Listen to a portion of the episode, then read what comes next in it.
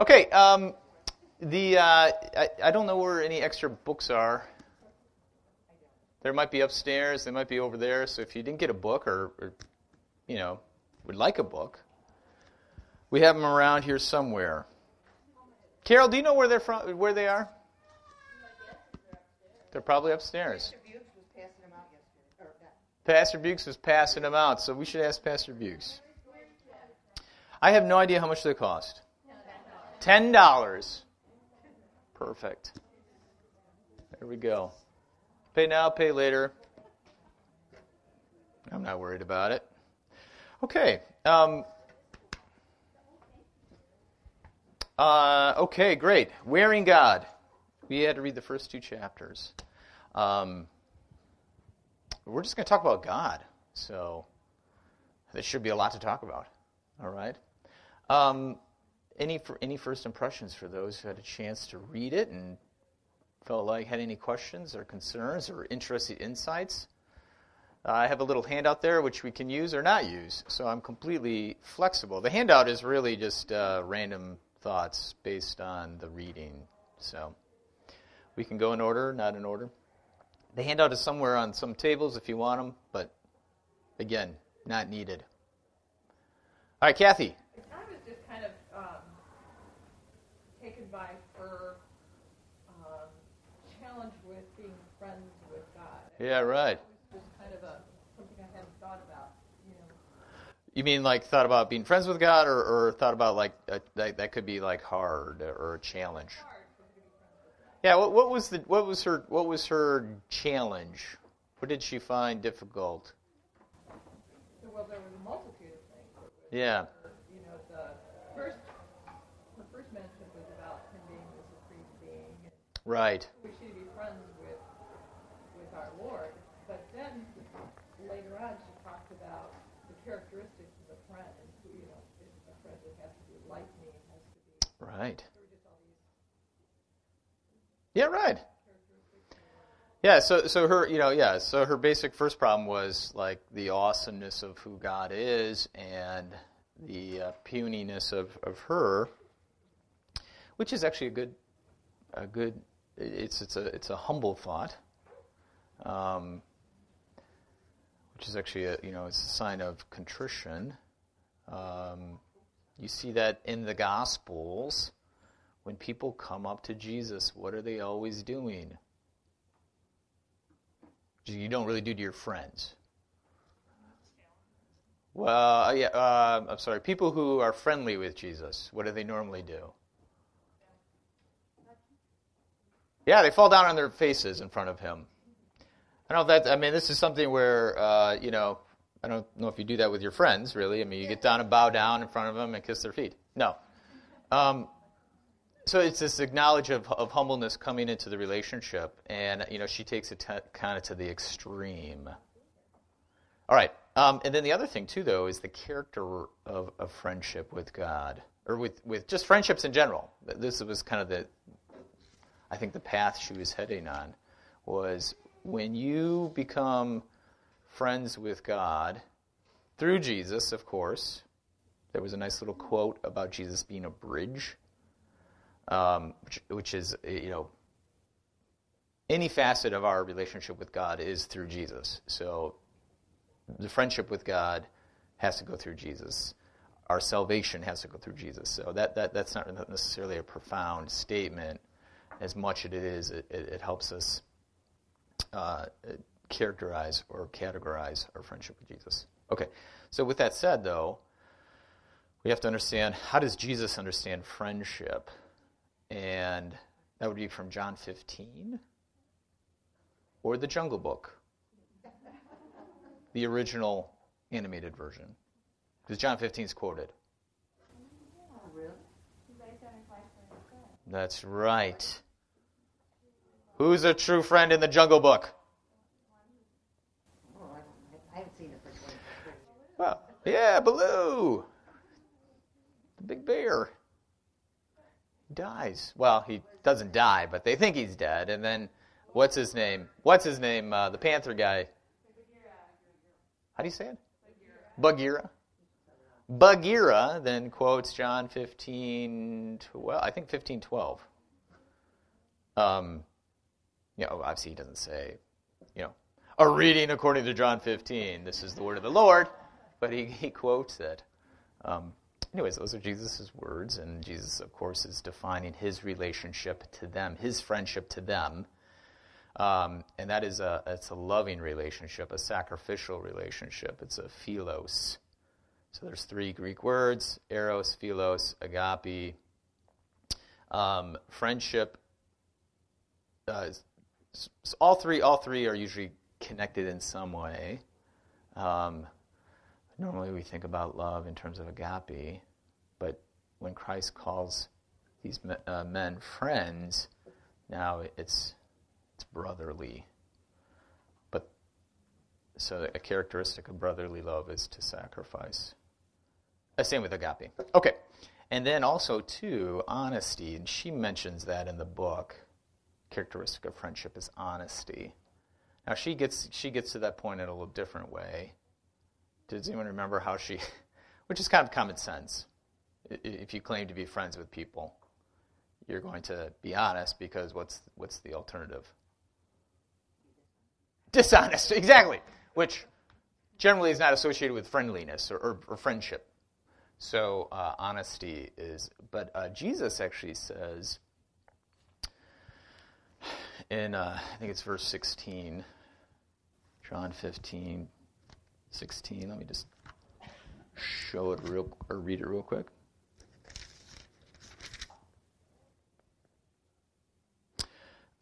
Um, uh, verse 15.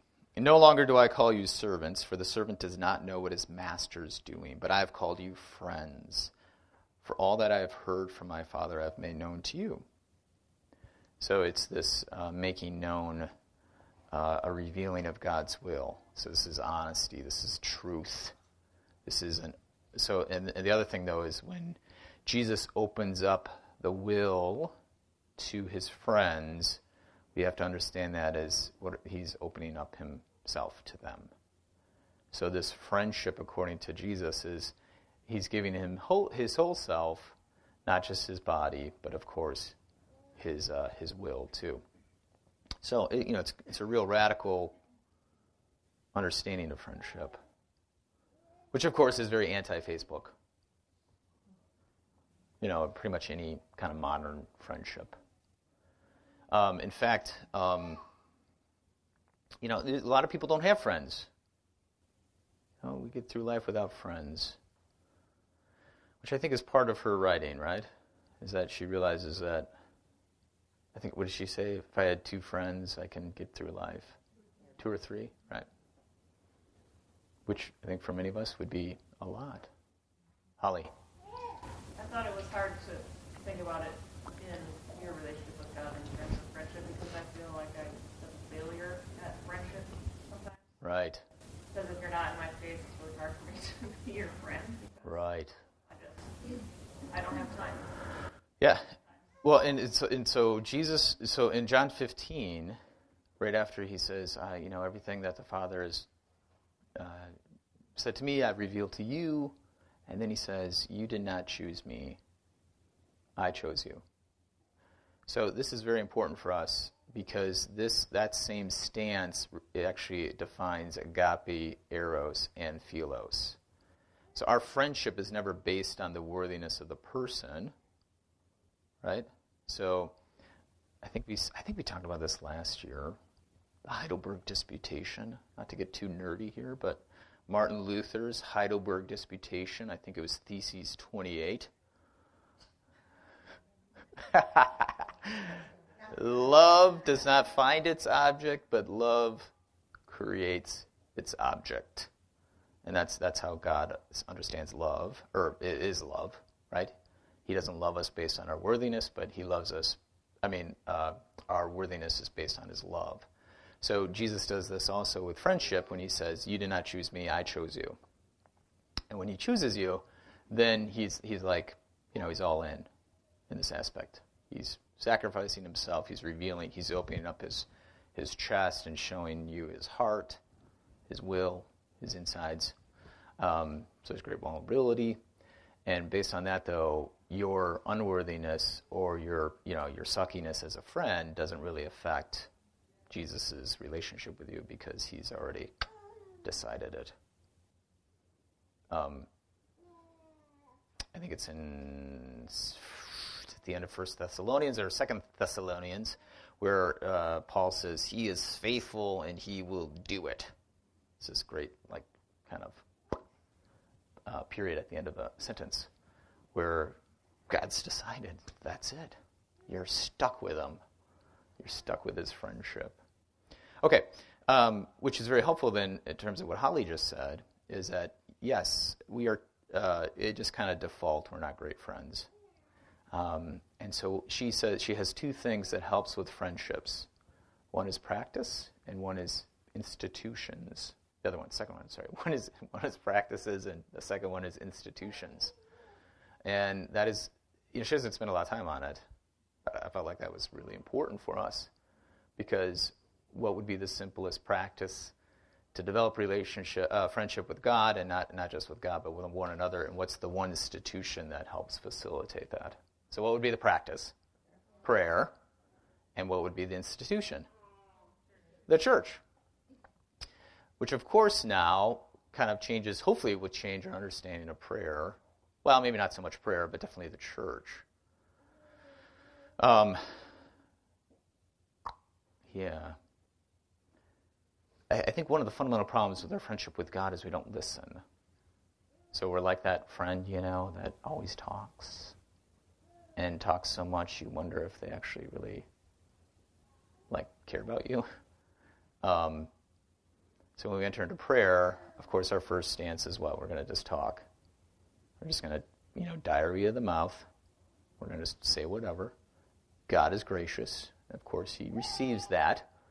But in this chapter, it's, it's part of our, our, our, our friendship with God is to actually listen and uh, there's a nice little quote from C.S. Lewis. But um, so in, when we enter into prayer, listening is a good stance because we are expecting then something from God. It's, it's good. And then the institution, God, uh, the church. Um, you know, you spend enough time with a pastor, you know, a pastor can go to the, you know, can see a newborn baby, you know, and uh, and then also see a dead person at the hospital in the same visit. Um, you know, there's this wholeness to life in the church. We birth together, we learn together, we struggle together, we forgive together, we pray together, we marry together, we die together. And if we are you know, open and listening and uh, friendly in the theological sense of that word, then our friendships should radically kind of grow. Um, you know, and it's unfortunate that doesn't happen all the time. So, but the, that the church is theoretically the way Jesus instituted the church. It's precisely the, the environment where that's going to happen. Jody. Um, I find it interesting that I look at younger people, now that I'm older, and I find a lot of younger people that have more of an aptitude for the friendship than I do. That's right. I mean, if you look, I mean, I, my daughter, I get a lot, and she can just sit there and say, "Hey, God, I want this. You know, I want to pray to you. I want this. You know." And she just, it just, right. It's just a, a friendship that she's developed, and a lot of friends. It's just a like a normal, like an everyday friendship that is natural. And I feel like we maybe I, and yet she enjoys this, the the boundaries and all that kind of. Yeah. When it comes to like praying, she's much more relaxed in the friendship. Yeah. It's, okay. So. Um, she looks at it more like he is my friend, not that he's. I mean, not that she doesn't know he's a deity, but. Yeah. Right.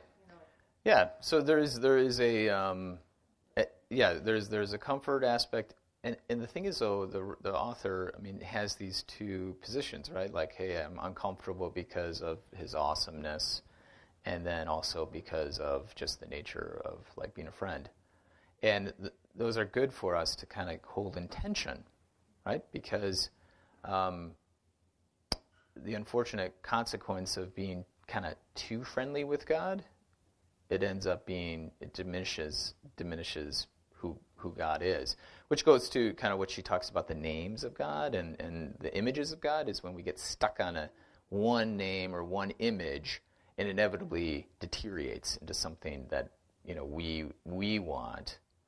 So you know it's it's somewhat maybe of a you know like for Jody's talking about it's it's a corrective and her kind of understanding of who God is is that she sees you know her daughter or some other young people you know having this friendship and it helps her kind of you know change how she understands the image of God but at the same time of course right hopefully the young people are looking looking at Jody or looking at older people air quotes and seeing something that will challenge them and open up uh, their relationship with God so this is important to keep both of these you know we can't get locked into anything because we can't be Ricky Bobby yes I, I was going to say. Uh, Anybody gets that quote? I, I yeah, it's all right. I've heard more than one pastor talk about this, and I feel like I need to. Well, you actually only need to see one clip. Because your faith will be hurt by the rest of it, I'm sure. I'm sorry, go ahead. Just it's, uh, Yeah, sorry. I'll stop talking. The, the one thing that she does not address, and correct me if I'm wrong, was the um, verse 14, you are my friend if you do what I command. That's right. Which that puts it into the correct frame, right? Right. You are obeying someone, naturally the hierarchy is there. Right. But she doesn't really. Yeah, and, and so, well, you know, she does, I mean, she might, but I mean, it's not a long sense of meditation on friendship. That, that's the thing, yeah. So the, it, it, gets the conversation rolling. But, she, uh, you know, maybe, maybe her, like, confession about, like, how she's not such a great friend could be related to the fact that she's not actually listening or, or following or doing what God or Christ, you know, uh, asks. You know, and and and so again, because we have a tendency to be guilty or feel shame and guilt when Jesus talks that way, we have to understand that when Jesus, uh, you know, you, you, if you do what I say or what I command, it's not a conditional aspect meaning that he's not friends with you if you don't do it. It's just that you're not friends with him if you don't do it. Um, and it, it, what's the last phrase in that section is it's I'm asking you to do this so that you would love one another. So, you know, doing what he says is fundamental to what love is. So it's not a power relationship, which is the unfortunate I think I circled. I didn't actually write that in the notes, but I circled that in my book, where you know she she I think she mentions that in the gender or the the language section about how um, sometimes when gender language is used, it, the default is like a power relationship. Well, that that's that's not part of God's vernacular. So when He says you're going to be my friend if you do what I say, you know, it's not like the you know the schoolgirl who yeah, who's who's you know manipulating the the classroom. Not to say that schoolgirls do that, but I, I've seen it done. Boys are just kind of more like, you know, nasty and forceful, mean, bully. All right. Anywho, um, uh, so Jesus is Julie's right. So Jesus is not. Uh, he's not saying this. It's just the fact is that um, when, when, you, when we walk in the footsteps of Christ, then we, we are friends with him. But if, if we don't, then it just makes, we're not. I mean, that's just kind of common sense, right? I mean, if you decide not to live in relationship with Jesus, then you're not going to be friends with him. So if you don't do, I mean, if you're not living the life that he, he teaches, then, you know, you're not with him. It's just really that basic. Okay. Uh, anything else about friendship and things? or anything. I mean, we can switch subjects. I don't know what to make of this, where she says um, there's two groups of people are especially friends with God, saints and the poor. So one way to pursue your own friendship with God is to is to pursue friendship with these people. Right. Yeah. What does that mean? I'm not sure what she's going on there. It's like Yes, this is actually a good question. Thank you for mentioning this. Uh, in order to be friends with Jesus, you got to be friends with his friends. And if you read the Gospels, he spends a lot of time with the well, the saints, of course, because they are in the closer presence of God. And when she means saints, she means heavenly saints. I'm assuming. Um, so you know those who have died and are in the near presence of God in the heavenly liturgy. So that, that's kind of, but the poor, you know, Jesus has this, you know, knack of always talking about the poor and how he's with the poor um, in the Gospels. So just kind of on face value, Jesus is closer to the poor than he is to the wealthy. Now, theologically speaking, of course, that's not true because he's close to everybody, right? I mean, but um, the uh, but that's true though. I mean, in order to be friends with Jesus, you got to be friends with his friends. So you got to find out who his friends are yeah, there's, you know, which is again kind of helps us to define our relationship within the church, right? There are people that don't like me in the church, whether it be St. John or just the church universal. Um, and that's okay. But at the same time, since I'm friends with Jesus and they're friends with Jesus, we got to work it out between ourselves. And we got to figure out what we're going to do. So that happens. So I, I, think that's all she, she's getting at. Now, what, what, does it mean to be poor? Does that mean, I mean, uh, who are the poor? You know, that, that could be poor in spirit. Uh, it definitely means the people in the church, though, but not to the exclusion of anybody else, of course. Our first church, uh, well, I mean, when it comes to student, was very limited choices that we can churches Sure. 50 people. And it's interesting what happens when you're in a church of 50 people. Half of which you would never choose to. Right. and what surprised me when I started to figure out they didn't want to hang out with me. and yet you like somehow become this strange family of friends. That's exactly right. Now, yeah, and it was actually cool. Like, yeah. Like I had grown up in a really big, a big church and had always attended big churches. yeah. So suddenly to be with people who, a few of them actually outright annoyed me. yeah. And yet you started to, right. I, over time, it's funny what happens. You know, we start to view them and, as, I guess, we're all just children of God. That's right. And family, yeah. And I would really love it. Yeah, and that that's something too. That's the beauty of it, right? Is this motley crew of people who um, it, part of the danger of going to church is, is when you go to the church, you go to church and everyone's like each other. Because it's like a, yeah, it's like a big clique. Um, but the church is really a, a, a, place, a plethora of, of people. And, um, you know, and I think that's why she mentions the saints and the poor is that, you know, the outcast people who, who don't fit anywhere. They, they should fit in the church. Uh, and that's part of our struggle in the church is to, to make sure that the outcast doesn't feel outcast. Um, since he's on my mind, Jean Valjean is a classic example of the outcast who. Does anyone uh, Les Miserables? He's uh, he's an out, he's a prisoner, an outcast. No one the musical, of course. No one wants to hire him. No one wants to take him in. He's got to find a place in the world, and he winds up the movie, the film with Hugh Jackman. I love that film, by the way. Just to mention that. Um, he winds up at the steps of the or the door of the church, and the bishop welcomes him in, and he finds a place, and he's welcome, like he's welcome to the table of the bishop. He's his honored guest. So, anyways that's that's like a good image. Krista. Uh, uh, do you think um, acting in society when Jesus was on earth was quite different than now? Sure.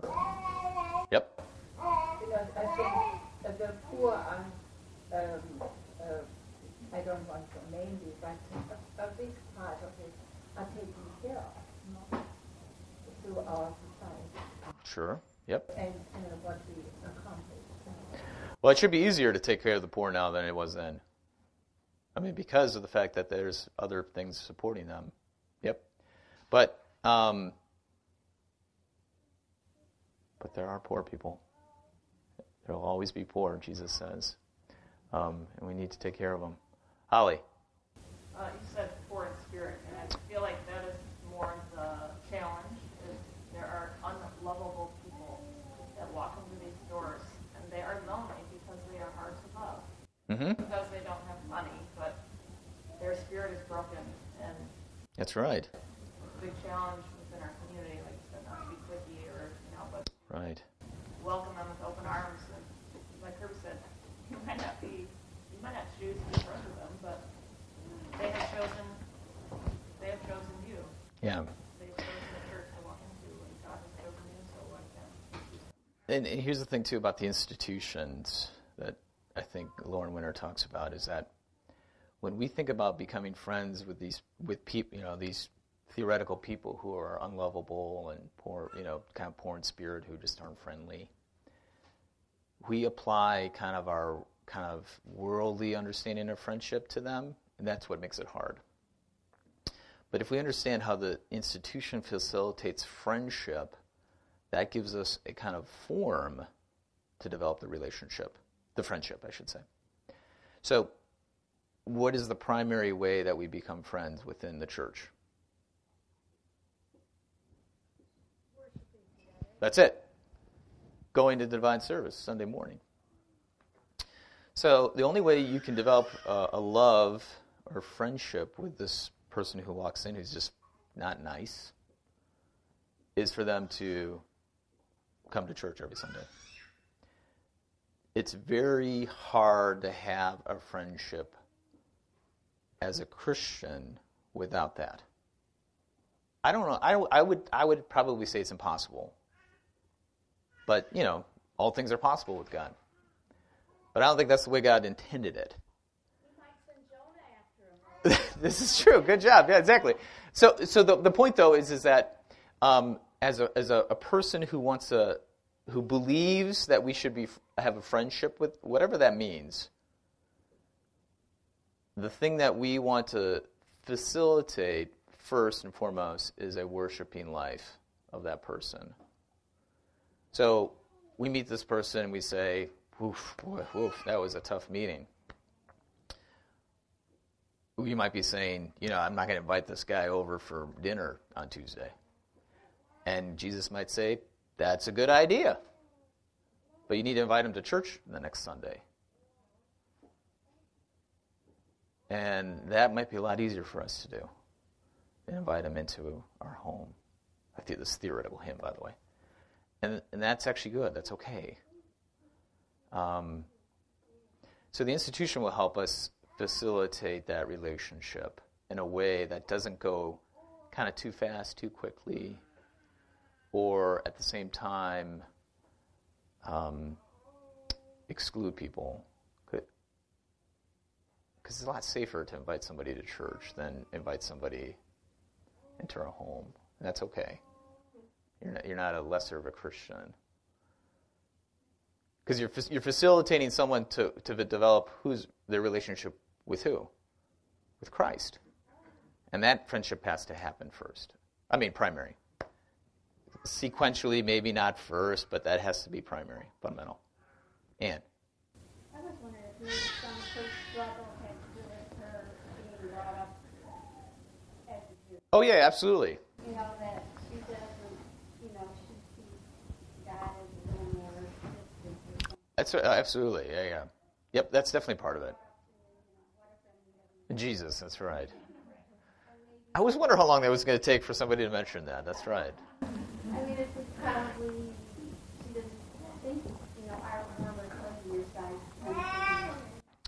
That's right. It's funny because she, you know, Abraham, like she says in the book, Abraham and Moses are kind of mentioned as friends with God, but I think her her perspective of the average kind of Jew growing up for her, like in her own experience, was, well, that's okay for Abraham and Moses, but not for for me,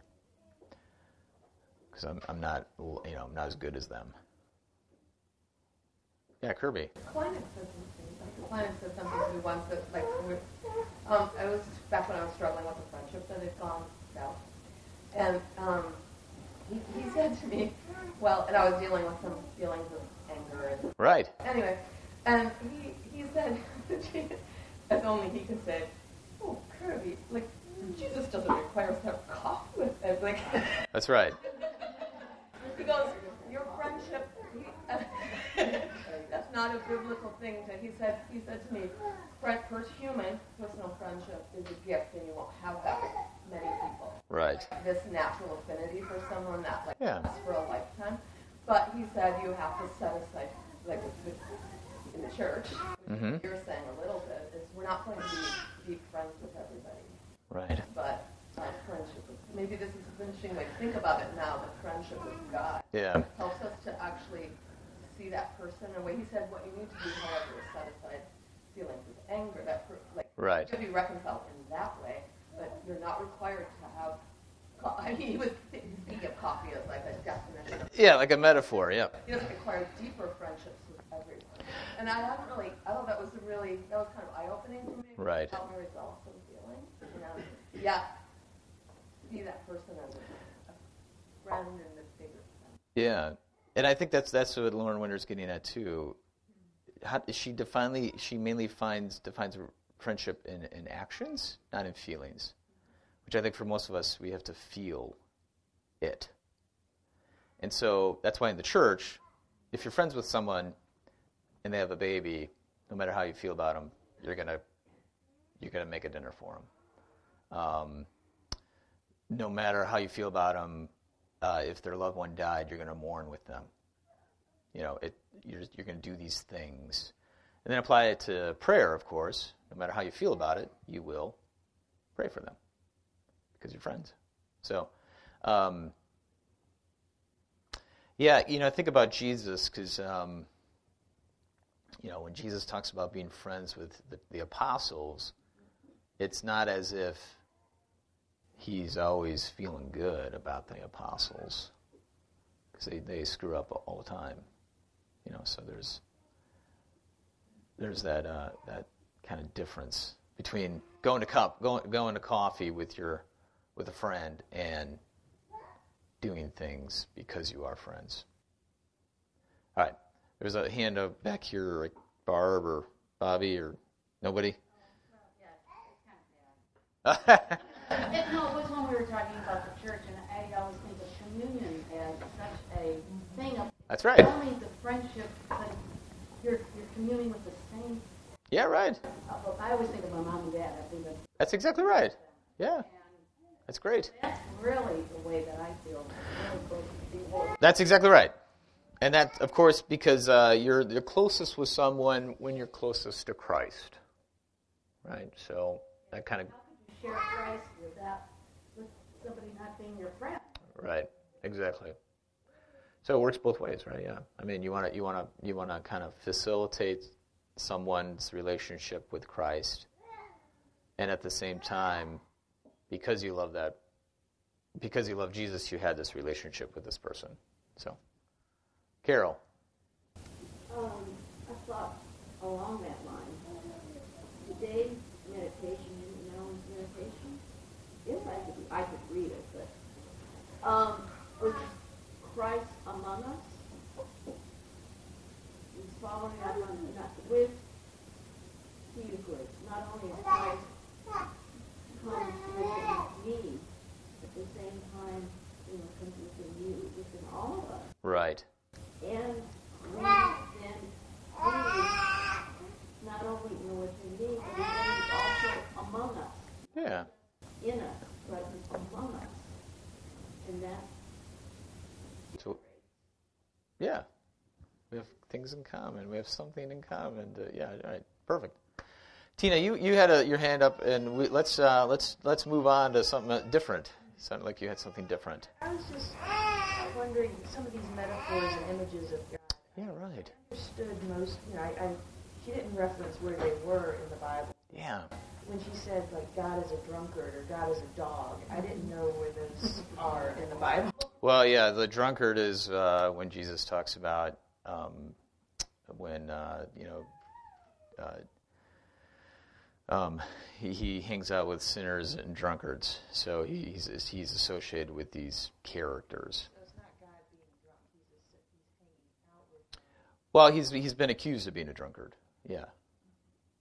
Jesus. This is the other thing too. She's kind of fast and loose with the word God, and when we hear the word God, we normally think in Trinitarian Father, but of course she applies some of the names of Jesus to God. So that's yeah. That's I. In fact, I. I didn't mention that, but that was something in the back of my head. What about dog? Um, you know, uh, I'm not sure. I do. I, I have a theory when I read it, but I, I didn't have a chance to look it up. Where where is a dog used to comfort? Yeah, uh, very good. Actually, I wonder if the comfort dogs have any resources on this. I never thought of this. There is a comfort dog in the. Good job, Jody. What story does Jesus tell that has the comfort dogs? Oh, yeah. Well, I was thinking about the uh, not the deuterocanonical, but the yes, Lazarus. What do the dogs do in the story of Lazarus, Carol? Yeah, they they comfort him. I mean, they, that's like the definition. They come and lick his sores. Now, of course, yeah. I mean, that was my theory, Tina, but I, I didn't have a chance I'm, to see if some, which uh, goes to another point related to this, is that she mentions kind of the wonder of the Bible and kind of like tradition, or, or she says scripture and liturgy. So that, that's what I was going to look up because I know John Chrysostom, which I think she mentions in the book, he has a very extensive like series of sermons on Lazarus. So I wanted to see if he actually thought God was in the dogs. So, but I didn't get a chance to. Lot of the art that we were talking about last year had, would have a dog in it. That's right. Yeah. So dog, of course, is a picture of faith. But there were a lot of dogs back then that were kind of around. Probably. I don't know. I, I don't know the history of dogs. You know, I don't know. They were running. Another comfort dog resource. But I mean, Dogs have a history of comfort. weren't like pets any back then. They were more like living out. Yeah, that's, that's a good question, actually. So in, during the Middle Ages, Fido, the Latin word for faith, is represented in his, in art uh, as a dog, very famous woodcut.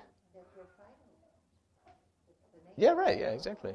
So, did we not talk about this before? I Felt like we did. Maybe not.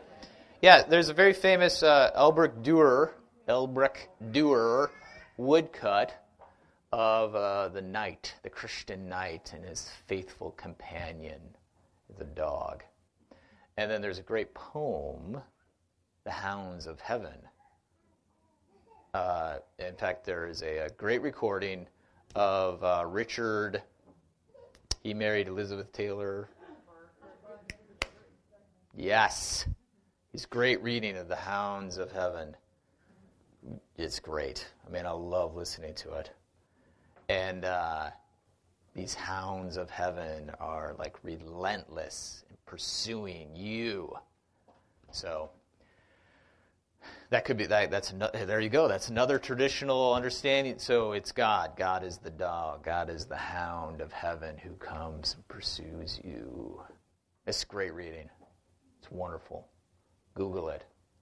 So you say Fido means faith? or faith? Yeah. Yep. Yep. Yep. There were many rats and mice around. There could have been, but the Bible doesn't mention them. You have to protect yourself the dog. Yeah, dogs are protective too. I don't know if that's in the Bible though. I think the only mention of dogs in the Bible are either derogatory or they're licking wounds. I don't know though. I, I, to be honest, I really don't know. in the Bible anywhere? Because there's a lot of shepherd references. Most Well, that's an old traditional reference for pastors. Pastors are dogs, sheepdogs. That's a very well-known pastoral image because uh, a pastor is a sheepdog who listens to the great shepherd, who guides their flocks. There's a hand over here, Julie. Um, I was wondering if you could comment on the God as grandmother. Yeah, right. So, um, uh, I don't think that's from the Bible. Yeah, so it's this idea. Uh, so I think I think it's a uh, it's a. Um, oh, so what did Pastor Buke say last week? Oh, no, no. I mean, like, didn't didn't he didn't he set the stage of like understanding how when God talks about Himself versus figurative language? Didn't we talk about that? Okay, good. Um, what was it? I think I wrote them both down. There's two points. Oh, God is He because He's Father. Yeah. Okay. Um, okay. So the figurative nature of of these languages. You know, Jesus talks calls himself a mother hen. Um, and then the, the idea that God is a, uh, um, a mother, like a nursing mother, that's in the Old Testament. So I'm assuming it's this kind of stretch of these, the, these images into the grandmother, because grandmothers are, you know, supposedly, you know, nurturing and kind of this, these. It's, it's somewhat of a character, caricature, maybe. That's the way I understood it. But um, that, I think that was the extent of it. But it was this image of kind of this um, nurturing aspect of God that got her thinking, right? I, I don't know if I read that right, but. I didn't. I don't know. I, I didn't like how there's such a thing of guilt. Well, yeah, that too. Yeah. Well, and, and, and, see, mothers too. Well, that, that's a whole other ball of wax. Um, but the, the okay, so this is so she is describing her thinking, which I think is very helpful for us. She's not telling us how to think; she's just simply describing her own thinking process. And I think that that's another thing. I should have mentioned that. That was in the back of my head too, along with some of the other things. Um, the dog one. It was uh, when she's describing her, you know, kind of wrestling with these images, or you know, kind of relationship with these images. She's definitely not like saying this is the way people should think about things. It's just that this is the sort of path that she was led on. And I think that's very helpful for us because she wasn't afraid of it.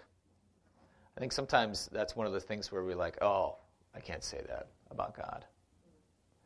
Um, you know, God's not offended by these things. So, you know, it's okay to think about and meditate, kind of spend time with. That was the other thing, too, about her. Um, rekindling the wonder of Scripture for her was actually spending time with the Bible and, and letting it kind of, you know, savor it, rubbing herbs.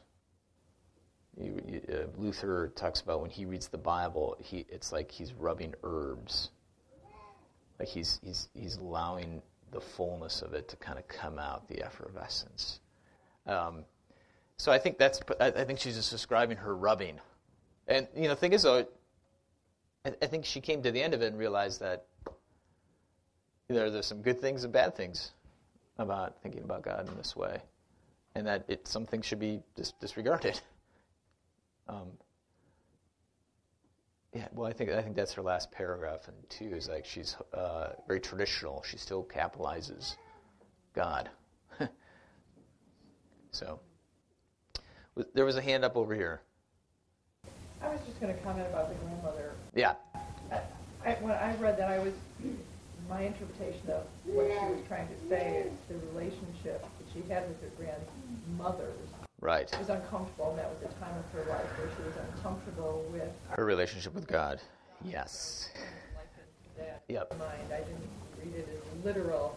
And well, I don't think she meant it as definitely as not as liberal, literal. Maybe I mean, in her whole kind of brief statements about, you know, understanding the Bible, you know, could be maybe tightened up a little bit. But um, but the thing is though is that yeah, so she again, so there's moments in her in our lives where we we don't draw closer to God because we don't have an image of God. So because we only have a certain amount of them. Or like we only have like these whatever, like she mentioned, she had like three or four very traditional ones. King and Kings, okay, powerful, you know, but then we have moments in our life that are kind of outside the realm of that sort of relationship or image of God. And so we don't really know how to approach God. But if we take the fullness, in fact, I had a list, I had, uh, So here at St. John, when we pray, we always pray in different names. So we'll say, um, you know, for the, the Christian church, oh, Almighty God, or uh, br- the bridegroom, or, or uh, faithful, faithful Creator. We have all different names that we pray on Sunday morning, and that's really because of what she she mentions. We want to can't maintain the fullness of God because that then informs our prayers and then helps us with our life together. So if we only see life according to certain, you know, the, the golden fleece baby diaper Jesus, diaper baby Jesus, like Ricky Bobby, then um, we're gonna. That's that's from Talladega Nights movies. It's old. It's still funny though. This he has a great scene where he prays to the golden fleece diapered baby Jesus,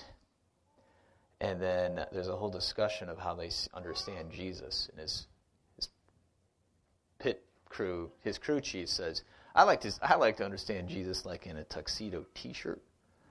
Because it says that he's formal, but he also says, "Hey, I'm here to party." And then his son says, I like to imagine Jesus as a ninja, you know, fighting off the bad guys. I can't remember, or something like that.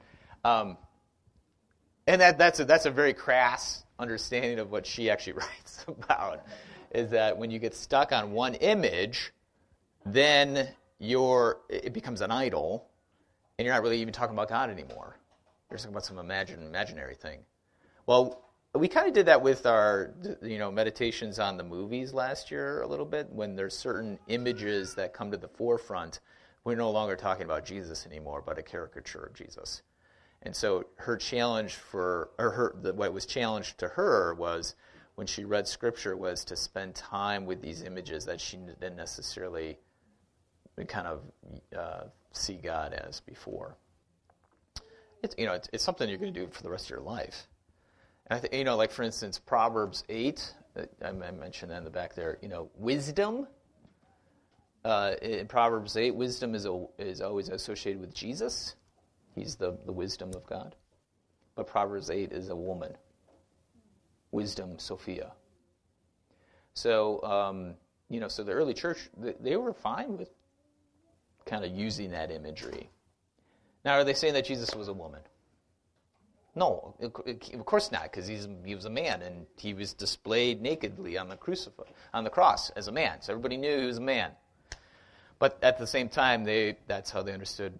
I mean, that's what wisdom was. It was uh, it was written in the feminine, so they used the language of the Bible.